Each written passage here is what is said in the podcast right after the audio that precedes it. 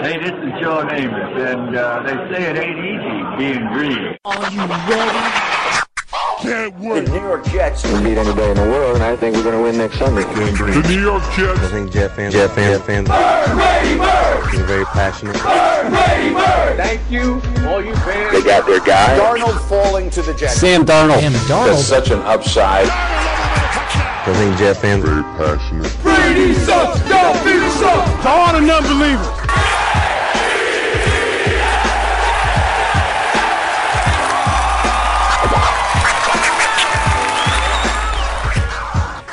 Hello, everybody, and welcome to the latest edition of the Ain't Easy Being Green podcast, broadcasting to you live from beautiful, amazing, picturesque Crystal Lake Studios in Putnam Valley, New York. My name is Keith Farrell. I am joined, as always, by my colleague and co-host, the number one Jet fan in the state of Texas, Michael Lagaris. What's up, guys? And as always, in studio here, the number one NFL analyst in the podcast game today, none other than the majestic beast, the big stinking Wookie, Nicholas Kronk, everyone. What's going on, Jet fans? Big fickin' win this week, man. Sam Ficken. Mm-hmm. Ficken, Mike. Who would have thunk it? All these weeks ago, we're clowning him and his name and his lack of credentials on his resume. Lo and behold, Sam Ficken comes up big there. A couple big field goals at the end, couple other big field goals as the game went on. Seven field goals for the Dolphins. Not the most exciting game in the world. However, a win is a win. And that's all you're looking for. Gase looking for a little revenge versus the Dolphins. They whooped us a few weeks ago. Not necessarily the most exciting game. Uh, we'll get into the stats. We'll break it down a little bit, Mike. But they came away with the win. They went down two different times in the fourth quarter. They were able to come back and get the W. Nice drive there by Sam at the end with the clock running out. Sam Ficken with the walk off like a boss. Big, big. And the Jets go ahead and get that fifth win, Mike. They do. Four out of five games have resulted in a W for the New York Jets. Um, I walked away from this game not as pleased as the other W's we've taken during the season. There were some things I really liked, some things I didn't like, but I'm glad that we had a win. There's not many of these. We have 16 games a year if you're not counting the playoffs, and anytime your team takes a W, you should be happy. So I will say hats off to the Jets for getting this win. I thought a couple of guys had really good games. Robbie Anderson had another great game, seven catches, 116 yards, and a T. Over the last three weeks, he's fourth in the NFL with 303 yards receiving. I thought he ran his routes very well. Um, Sam missed him on a couple of the throws. But overall, I think Robbie Anderson has really been turning up in the last couple of games. He's trying to get that contract from the Jets. I do not believe the Jets are going to give him a contract because he's looking for north of 10 million a year. And I don't think he's that, I don't think he's that type of receiver. But if he comes down to somewhere around eight, seven, that may be possible. I just don't. I think he thinks of himself in a higher class. Yeah, and sure. And you know, you never know. Look at the look at the contract Tyrell Williams got last year. Robbie's, I think, credentials are a lot better than his. Yep. But at the same token, uh, the type of player he is, he's like six three Robbie, but he's a buck ninety. Once he gets a good hit put on him, he's not breaking tackles and making runs. He's just one of those guys that separates once he has that space. Yep. And they did it again this, uh, this weekend, Mike. Like I said, great game. Seven, uh, seven catches for 116. Bilal Powell coming out big for the Jets. son. 19 carries, 74 yards, averaged just about four yards a carry there. Was the bell cow most of the day. I know Montgomery got nine carries also, but Bilal looked really good. And, you know, we kind of alluded to this on the previous podcast is a runner like Le'Veon Bell, who's one of those patient runners who waits and looks for holes. That works really well when you have a decent offensive line or a pretty good offensive line that's setting up their blocks for you and not getting beat by the defense. When you have an offensive line like ours has been most of this year, and they played better recently, but most of the year, not the best, not the most talented. They're not holding their blocks for the longest amount of time, Mike. A running back like Bilal Powell who gets the ball, sees where he wants to go and hits the hole. He makes his cut right away. A guy like that is probably going to be more effective with an offensive line like the one we have right now than Le'Veon Bell. And I think he showed it again this weekend. I think so too, but I do believe that the coach was trying to make a point with running the ball as much as he did in the first half to tell Le'Veon Bell, we don't really need you. And I'm kind of, I don't mean to get off topic. I'm a little sick and tired of seeing stories leaking to get narratives across. Like the story that just came out about Le'Veon Bell bowling late Bowling on. Sunday. You could tell this is just a narrative that's just trying, trying to be put out there. Well, So he that- already knew Saturday that he wasn't playing Sunday. So if you're not playing Sunday and you go out bowling, then it's not the same thing as you're going out bowling till one o'clock in the morning and you are playing Sunday and then you don't play well, or you went out late on Saturday and that's the reason you didn't play didn't play Sunday. well. Yeah, right. I mean, he already knew Sunday he was wasn't feeling well, It wasn't gonna. So it's kind of one of these things where it's the world we live in now, Mike. I think people make more about it, more story about it than they probably should. If you look at the way he's behaved this year, he's been a great team player, even when we were at our lowest of lows. Yep. Um, you know, Le'Veon Bell to me said all the right things, was a great teammate. I think he's been done a great job this year on the Jets, and I just think this is one of those situations where people are looking for clickbait, and it's just something that's uh, you know easy to throw out there into the fire. I will say this: the offensive line really hasn't been doing much for Le'Veon Bell and his running game. But I will say on Sunday, I thought this was one of the better games that the offensive line played. Sam Darnold did, only took two sacks, I believe, on the day, or less than that, and um, I thought that they were able to protect him pretty well. Mike, can I ask you a question? Do you think the fact that they're they got to get a little confidence going in the run game because they don't have to hold their blocks as long with Powell back there instead of Bell? Do you think it somehow translated over to the pass protection? Because Sam actually did have some time back there, whereas a few weeks I know they made adjustments, but when we played the, the Dolphins a few weeks back, Sam was running all over the place. He had no time. This game looked completely different. Yeah, it did. I would attribute that more to the fact that Kelvin Beachum was playing this game, and the first time they played, Kelvin Beachum was out, and Edoga was in the left tackle. When Edoga was the left tackle, they were getting destroyed by the Jaguars, the Dolphins, and then that was the Ghosts game.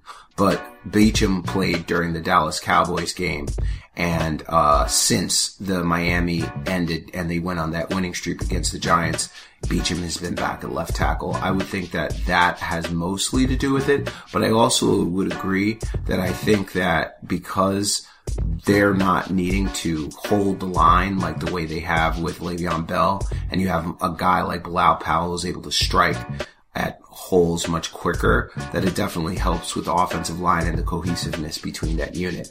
But I wanted to just give them a hats off on that day. I also thought the defensive line played pretty decently. Quinnen Williams had that hole of the, that um, face mask early in the game when he broke through the line. But I was watching Quinnen get Williams throughout this entire game, and he was being disruptive. They had they were double teaming him a lot. And I kept my eye on him. I was just watching him all game just to see. And he was getting back there. He was definitely getting back there. Fatukasi and, and Nathan Shepherd. There was a stupid call on Nathan Shepherd that they called a, um, you know, roughing the passer, which was just the dumbest call I've ever seen. But I thought defensive line played pretty well. And I thought that, uh, the defense played well too. Now you could say, oh, Fitzpatrick move them up and down the field, up and down the field. Hey, no Jamal Adams. And You it got- wasn't like he moved them up and down the field really passing the ball. I know he threw for 245, but he basically killed us with the run game. Yeah. Fitzpatrick ran for 65 yards for seven carries on the day, uh, and Laird had 48 yards, but he had 245 yards passing on the day, just a QB rating of 65. Uh, even though there was times there that we couldn't even stop in the secondary, but, you know, on the day without Jamal Adams out there, huge game by James Burgess, Mike. 13 tackles Oh, for my him. goodness. One tackle for a loss, had a pass deflected. Probably his best game as the Jet. Dal Roberts had seven tackles. Neville Hewitt had five tackles. Jordan Jenkins. What? Two sacks? just causing problems like we always say about Jordan Jenkins. Just one of those players that, unless you're a Jet fan, you don't really know who he is. But the end of every year, you look up, he has seven sacks, he has eight sacks, always making a difference. And right now, he's already at seven sacks. Top 30 in the NFL in sacks right now, Jordan Jenkins. So he's doing kind of the same thing he did last year, um, even playing less games because he missed some time at the beginning of the year. You know, not the most exciting game in the world, Mike. We got some positives to point to in the game for sure. And I'm, you know, I'm really stoked that Ficken was able to make that kick at the end. It's nice to beat the Dolphins, nice to beat those division rivals even when it kind of feels like the games don't matter and you're worrying about draft picks, when you're out there in the stadium and it's cold Yep. and it's windy and you're sitting in the crowd, you want to walk out of there with a W. Mm-hmm. You do. You do. But, but the biggest thing that we are looking for as Jet fans and everybody who's listening to this podcast is how did the quarterback do? Is the quarterback pro- progressing? Does the quarterback look like he's going to be a franchise quarterback? I'm going to tell you that this game disappointed me more than almost every game I've watched of Sam Darnold this entire season, except for obviously the ghost game. But the ghost game and the Jacksonville game and even the first Dolphin game, I saw Sam throwing off his back foot, trying to avoid the sack, and he's not good against the sack. He actually is one of the worst quarterbacks against pressure in the entire NFL. He's got to get better at that.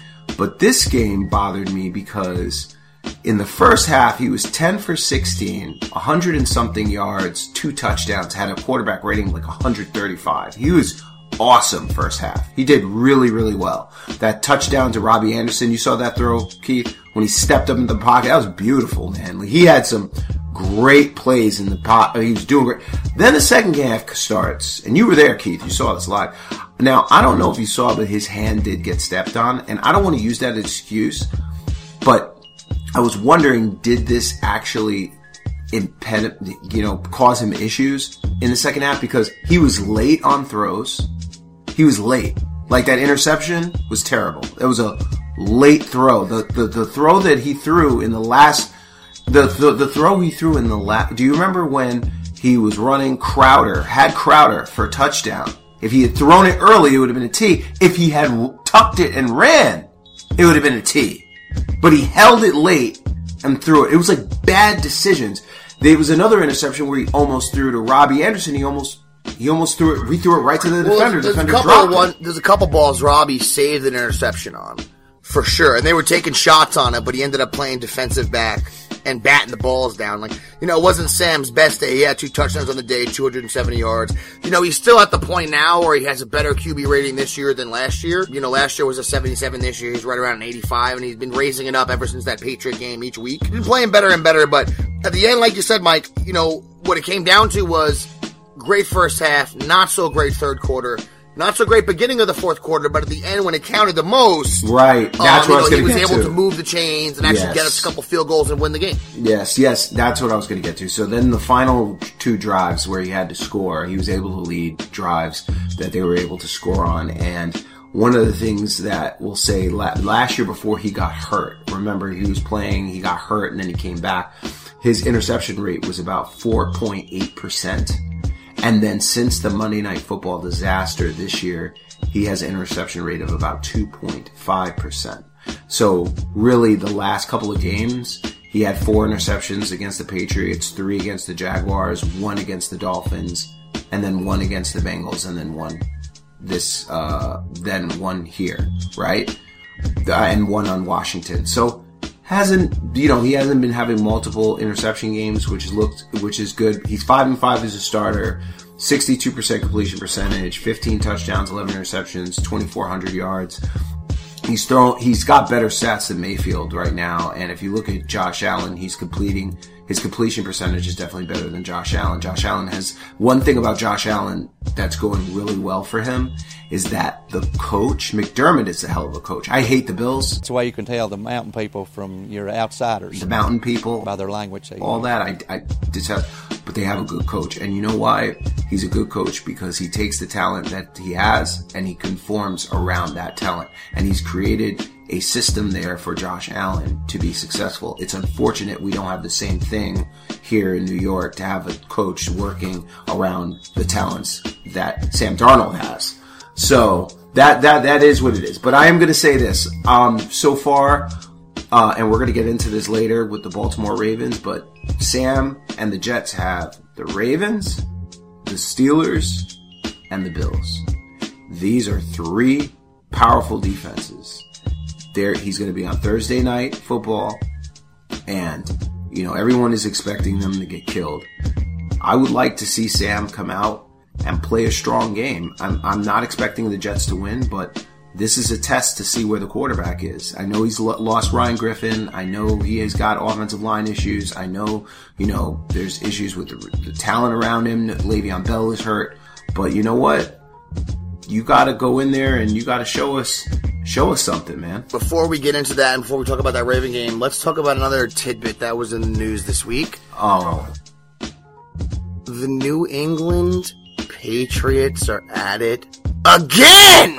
cheated. You cheated. Okay, Mike, so your favorite target, the New England Patriots, seems to be back in the news once again. Caught taping the Cincinnati Bengals sideline during the game. 111 team. For eight minutes in a row. Uh, they've admitted to this. Apparently, this was part, or they claiming this was part of some documentary they're filming on the Patriots. And once again, the hypothetical they're trying to tell us is that even though Bill Belichick knows every single rule in the book and explains them, and everyone says he's a genius on the field, somehow outside of that, he never knows the rules. Oh. He had nothing to do with this. They didn't know this was wrong. I mean, dude. Putting a camera on on the opposing team side, whether you're making a show or not, for eight minutes. I mean, I understand for the continuity of the show, you might have to show their sideline, but you're not going to focus a camera on them for eight minutes. But this is like your kid has chocolate all over their face, and they're telling you they did not eat the chocolate cake. No, no chocolate. Like this is them. This is what they do, and because nothing happens really. Just you, know, you get fined.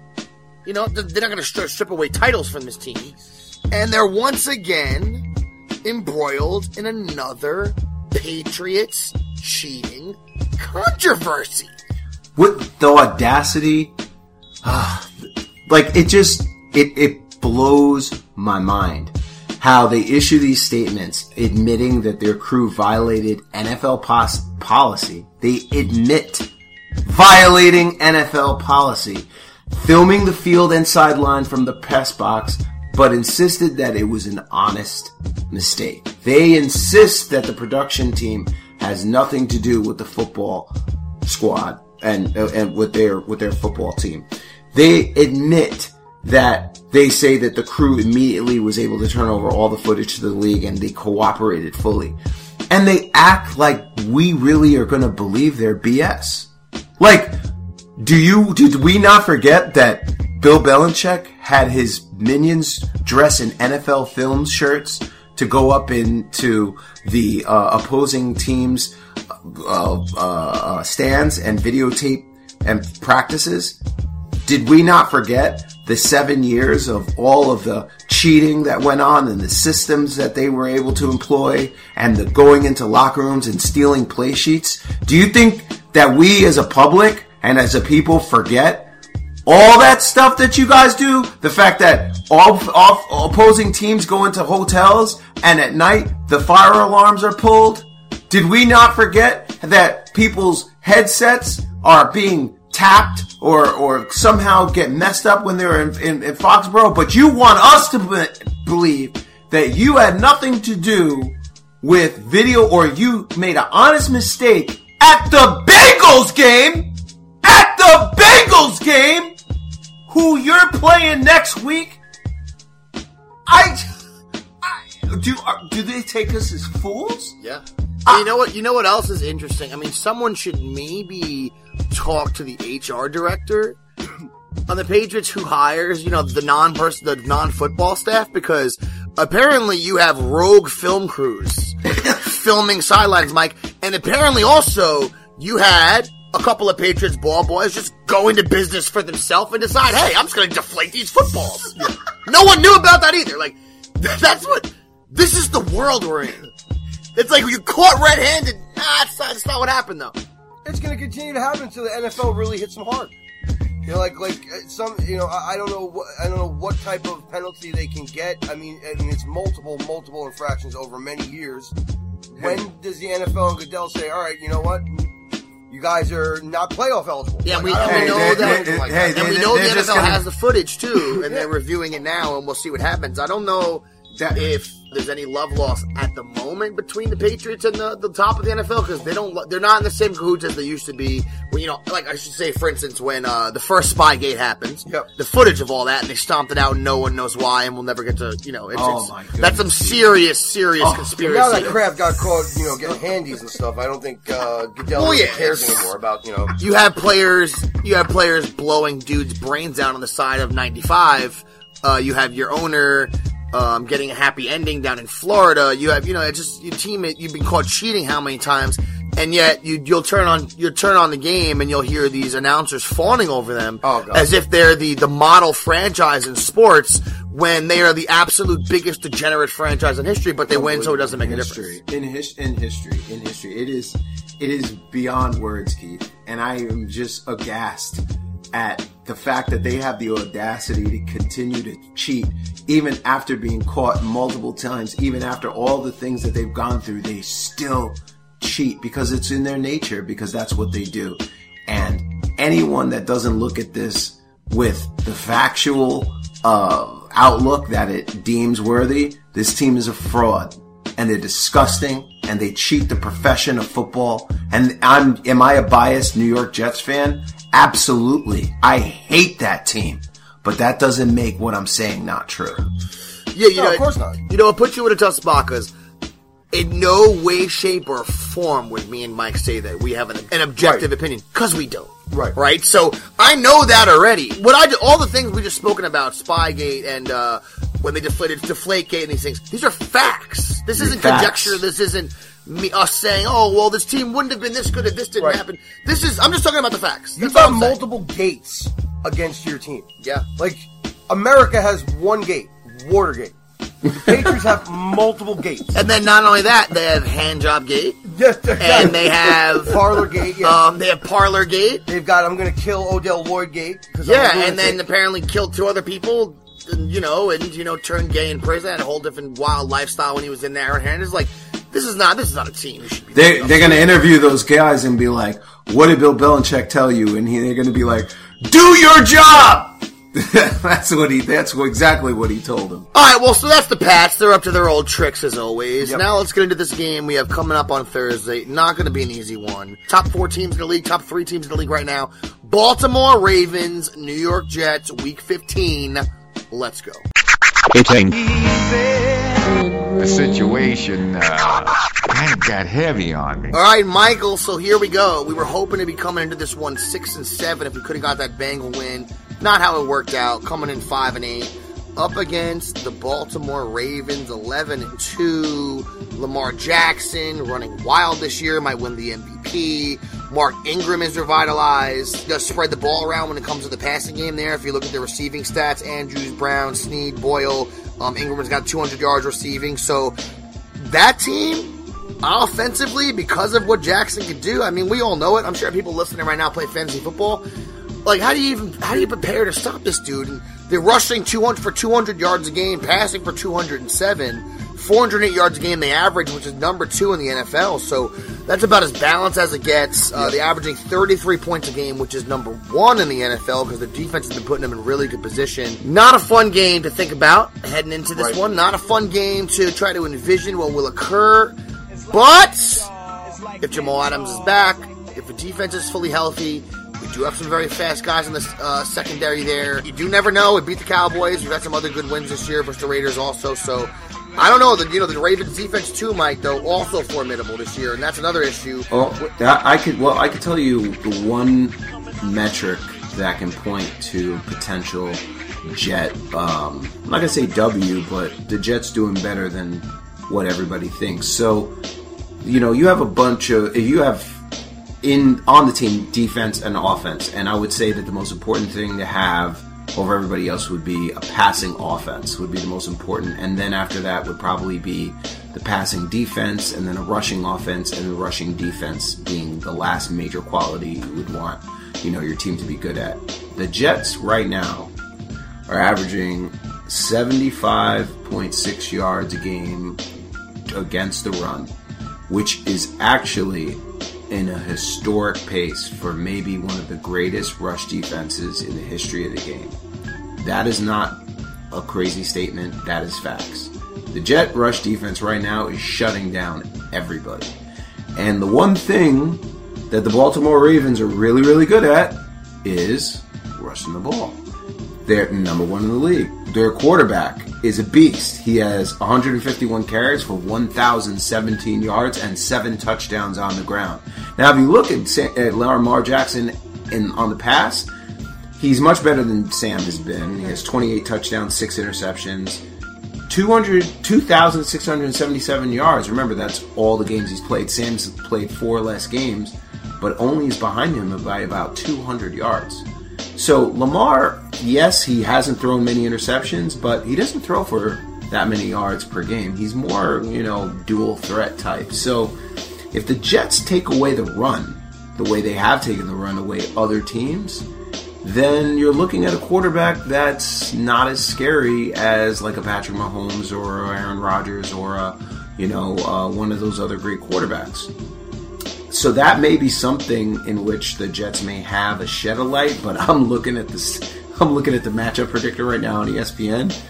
Keith, we have a 6.6% chance of winning this game. They're number one in scoring in the league on offense. They're fifth in the league defensively when it comes to scoring. They're only giving up 18.2 a game. Uh, only giving up about 314 yards a game, and even rushing. I mean, we're we're going crazy, but they're not even giving up 100 yards rushing a game either. So, Yeah. not a lot of area for us offensively. You would think to attack, but stranger things have happened, and there's been some games this year teams have been able to move the ball, and then mostly earlier in the year. But you know, Lamar Jackson, like you know, he still has six interceptions this year, but it's more what he can do with his legs. He's 151 attempts.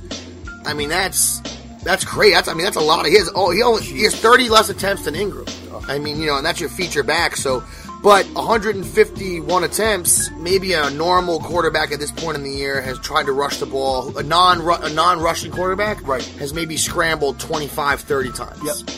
And maybe you know another chunk of those runs right there. He, he throws the ball out of bounds. Maybe some of it makes a completion. Where with Lamar, that's why his completion percentage is so good because he's just running it. Yeah. Right. Yep. You know, he's keeping his completion percentage at a good spot because a lot of those attempts that a lot of guys will be just throwing the ball out of bounds. He's going out there getting you ducking three or four yeah. yards, which has been good too for his uh, his QB rating, which is right around 109.2 right now. So, I mean, he really is on a historic pace this year when it comes to rushing and passing. You know, we knew that would happen coming in this year. We did the fantasy football shows. We thought Lamar Jackson would be a great player, and this is a big time test for us uh, this point of the year. And if we have Jamal Adams back there, if we do have the secondary a little more healthy than last week, it'd be helpful.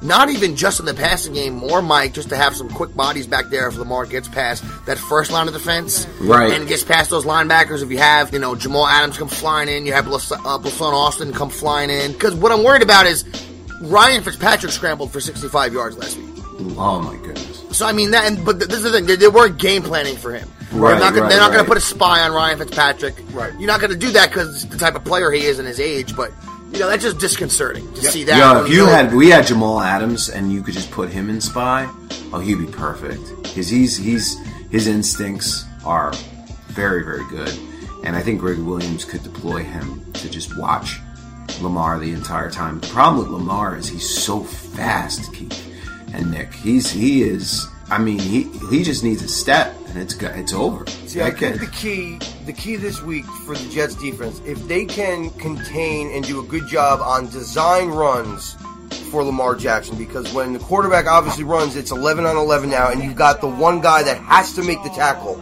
and he, he's he's a, he's a he's a living juke move. yeah. So if they can do that, then you can you can kind of you know funnel them back in when things break down. They might have a shot if they, if they can just you know concentrate on design runs to him, limiting that because that's why that offense. You say you've already talked about how you know they're on historic pace this year. He's on a historic pace, but Yeah. it's because he and he's he- throwing to it's dudes because it's because of the run game. You know, he just throws the dudes that are just wide open. and you're Yeah. running three Because they'll they'll they'll run. He'll go to the left as if he's going to run, or go to the right like he's going to run. Teams commit, and then he just throws back across the field to a tight end. And the guy runs sixty yards per touchdown. Hurst Yep. did it last week. Ad- Andrews has done it a bunch of times this year. So you know it'll be fun. Thursday night game earlier in the week, and you know, Michael, in that football game when the Jets play the Ravens, you have one of your fantasy football quarterbacks playing. His name is Sam Darnold. You are in the semifinals of your fantasy football league that you're in, the SCFL. Mm-hmm. One game away from the big dance, from the Super Bowl, from the championship, and you're matched up against none other than your co-host on the They Need to Be in Green podcast, Clash of the Titans, Mike. Uh, Now, there, now we got to put some context. We got to give some context. So, our fans, AEBG, we have a football league, a fantasy football league. It's Dynasty League. It is one of the craziest leagues, probably the craziest league I've ever ever been a part of. It is a dual QB, uh, 16 player all keeper league. So you have to come in and you have to draft rookies and, you know, three wide receiver spots, two running back spots, tight end. And I came in eight years ago. This is my eighth year. And I had no quarterbacks. I had nothing. And I had to build from the bottom up. It was very, very difficult. I got taken advantage of in the beginning because I didn't really understand how to trade. So all this time, no, and, and it's true, you know, and Keith has had a mega team that he built from the beginning uh, and now has just done a superb job. He's going for his fifth championship. This is the first time I have been in the second round of the playoffs. Um, and so my team is going for our, my first time trying to get to the championship. So this is going to be a very big test. I have Sam Darnold. He is my prized draft pick two years ago. And uh, I have Saquon Barkley. I have Drew Brees, Godwin. So, and his team's Mahomes. Uh, he's got Aaron Rodgers. He's got uh, Aaron Jones, Derrick Henry, Julio Jones. I So it's guys. gonna, yeah, it's gonna be a, DeAndre it's gonna be a pretty crazy. Jet matchup. fans, ask Mike why Robbie Anderson is on his bench this week. Oh yeah, Mike. You know you had a lot of faith in the last couple weeks. Big time trade to get Robbie. Doesn't look like he's going to get a start this week though. Nah, he's not gonna be getting a start. He's This not week. going to start against Baltimore. Nah, I'm not doing it against Baltimore. I'll, I'll, he'll be on the bench this week. So uh, Mike looked over, saw the big nine in red. Nine for Baltimore. He's like, eh, He was eh, like, "Nah, I'm not bench." doing it. I'm not doing it." I love Robbie, but uh, I can't do it. I'm actually th- potentially thinking of benching Sam, but we'll see. We'll see I don't know happens. about that. Did Robbie That- cut his hair? Or That was might it under be the helmet? No, Ro- you- Robbie's hair's still there. Okay. He's- I- I- I- I'm it pretty been sure- a little bit better than that last Mike. I might know better than me, but I'm almost positive he still has the uh, the suit, the pirate hair, the ODB. Oh yeah, he's still got the ODB hair. he still got the ODB going. All right, cool. Yeah. Well, well, I wish you the best of luck. I wish the best of luck to our other compatriots on the other side of the bracket. It's going to be a lot of fun this weekend, guys. Another one in the books. Yeah, how's it absolutely. feel? How does it feel to have another one under the belts? Yes, sir. I- you know, last week Senor was on fire, Yep. and I know he was in touch with Wookie this Jerry week. Glanville came up. Stoked Yeah. that the Jets beat the Dolphins. He was he was really he was really really happy. I might he actually left me a voicemail, so I'm gonna try. I still have that on the phone. Maybe next week Yeah. play a snippet. of Okay. o- only the parts that can you know Yeah. are suitable for you know ESNY. Senor Yeah, was messaging and- me if I could go to Modell's and get him a Sam Ficken jersey, and I was like, dude, they don't sell Sam Ficken jerseys. I was gonna Not say yet. the kicker kick the kicker won. I was gonna say That's sure why he loved he's it. and you Oh, know yeah. Senor has the affinity for kickers, so Yeah. He already showed me. He sent me a picture of a Jets jersey. It's like a blank green jersey, like a generic one when you see in the commercials because you have you couldn't pay for the rights.